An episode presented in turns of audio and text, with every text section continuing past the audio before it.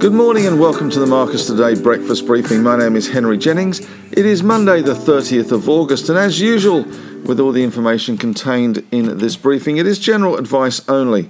So please do your own research. Contact your own financial advisor regarding any of the thoughts, ideas, or insights in this briefing. And if you need to, you can always pause the PowerPoint slide here and read our disclaimer in full. And if you're listening on a podcast, head on over to our website and you can read the disclaimer there.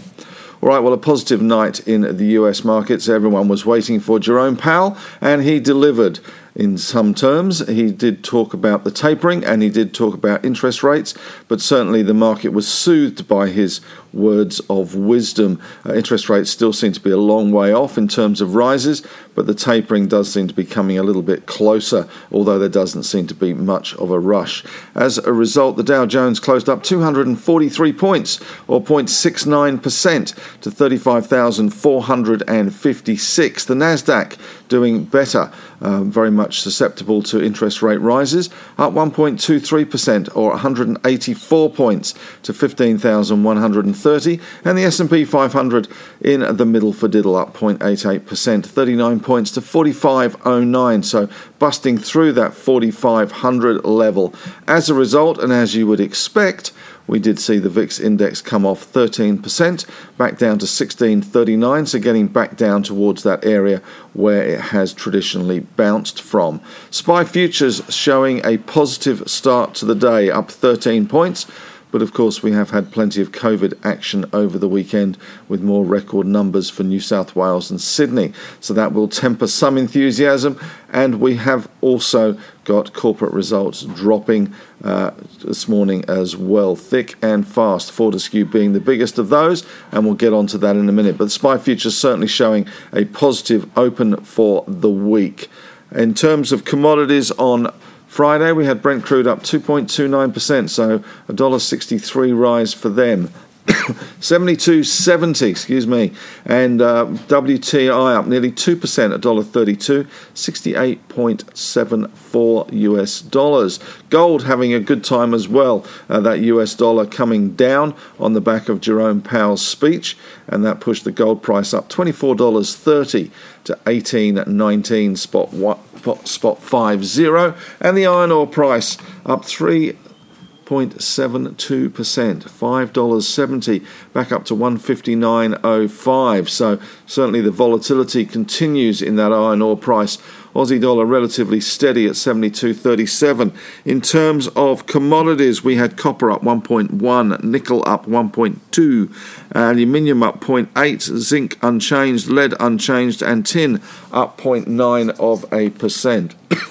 In terms of some of the uh, stocks in the US, we had the likes of Apple up 0.7, Facebook had a good night up 2.2%, Google up 1.8, we had Square up 2.2%, which coming on the back of the Affirm deal that was announced with Amazon. Affirm, which is one of the buy now pay later stocks in the US market, rallied 40% on the back of that deal. So that certainly is going to help the buy now, pay later sector and certainly help Square up 2.2%. So that will feed through into the afterpay price in our market. Here you can see the Dow, uh, or rather the S&P 500 up on the back of uh, those um, comments from Jerome Powell and pretty steady at higher levels, not doing too much once it had set in train that rise for the day.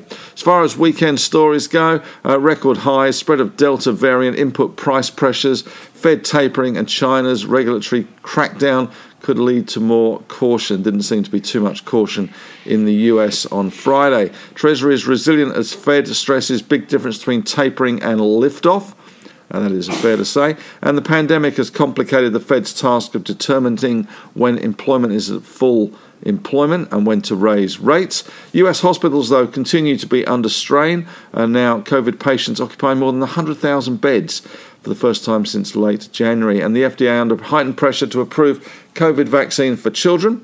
And Japan is investigating deaths of two people who died after receiving the Moderna COVID vaccine. So there was the contamination risk and contamination issues that China had with that Moderna batch.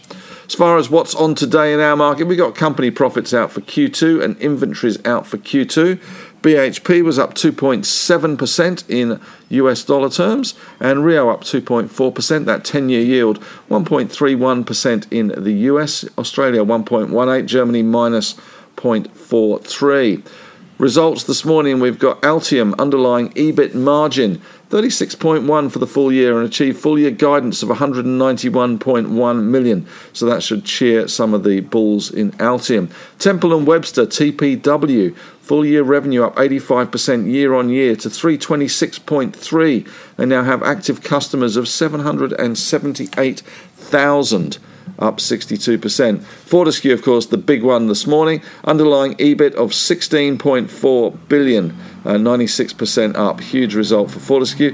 $2.11 fully franked will be the dividend. Brokers also adding to the uh, bullish story today. ABC Adbri raised to an add by Morgans Financial. BWX cut to a hold by Blue Ocean, and Costa CGC raised to an add by Morgans Financial.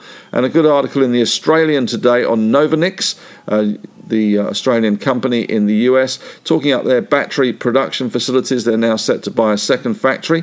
The company is the only qualified producer of high grade anode materials in North America. China's production of crude steel, half the world's annual total, fell in July by the widest year on year margin since 2008. And Mirvac is appearing to be the front runner for the $7 billion AMP Capital Wholesale Fund. And APA, which is the gas pipeline group, could be in the running to buy Basslink Interconnector, which is an underwater cable between Tasmania and Victoria. And finally, Smiggles or Smiggle has posted its first loss in the UK for five years. It lost 17.23 million in 2019. Brexit and COVID woes weighing there on the result. Question of the day today: Have we seen the bottom in iron ore? Simple question, but they, the iron ore price dropped from what was it 220 to around 130. Now it's back up to 160 and nearly 160. So have we seen the bottom in iron ore? Is that now uh, locked and loaded and we can uh, see iron ore grind higher again? Thanks very much for listening today. Head on over to the Facebook discussion group. Love, as usual, to have your thoughts, ideas, and insights over there. And uh, three and a half thousand members. Members helping members, very much the motto there. But thanks very much for listening and have a great day.